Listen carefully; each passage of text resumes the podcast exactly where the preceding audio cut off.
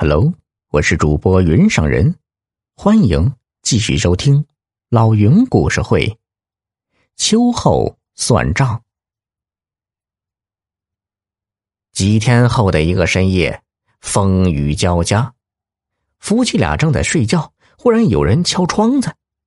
纽月娥开了灯，推窗一看，正是公家那对双胞胎。他们满身泥泞，像落汤鸡一般。狼狈不堪，兄弟俩哀求说：“只要吃顿饱饭，再睡上一觉，他们就走，绝对不会连累哥哥嫂嫂。”吉国庆放他们进屋，烧热水给他们洗澡，又炒菜又烫酒，热情招待。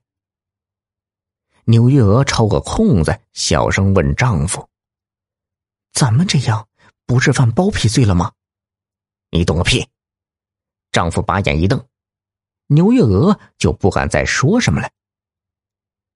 热气腾腾的酒菜上桌了，兄弟俩是狼吞虎咽的大吃大喝起来。四盘菜，四个大馒头，一小盆鸡蛋汤，一斤白酒，很快被一扫而光。两人开始晕乎，傻笑，然后慢慢的躺倒在地上。呼呼大睡起来。纽月娥想把他们弄上床，吉国庆却喝道：“行了，甭费那劲儿了，警察一会儿就到了。”说完，他拨打了报警电话。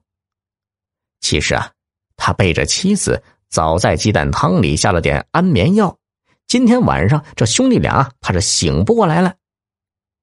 纽月娥惊问：“你咋能报警呢？”哼，为啥不报啊？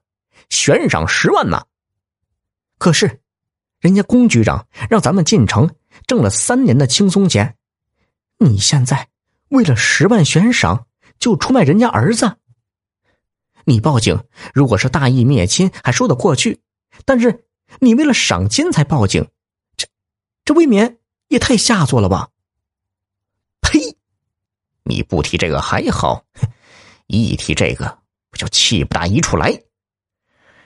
我给你做一道算术题。他公家俩儿子，每人每月能从环卫队连工资带奖金挣四千块钱，两人就是八千块。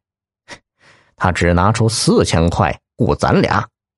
另外，城里请个保姆，尤其是他家要伺候他脑瘫的老婆，那最少也得两千块吧？这么一算。咱们干这些活原本一个月应该挣一万的，三年那就是三十六万，可咱们实际上才挣了多少万？不到十五万。我用他俩儿子再挣十万，他还欠着咱们十一万呢。原来呀，龚局长的这对双胞胎儿子，因为从小不干正经事，上不得台面。龚局长呢，就动用关系，早早的让他们在环卫队招了工。虽说招了工，他俩却一天马路也没有扫过，都是雇人干。他俩成为逃犯后，环卫队开除了他们，环卫队队长就来到别墅，收回了他们的工作物品。吉国庆是从环卫队队长那儿了解到这些情况的。因为一直被龚局长蒙在鼓里，在得知真相后，吉国庆才拽着妻子，气愤的不辞而别。你说说，是我下作，还是他姓龚的下作？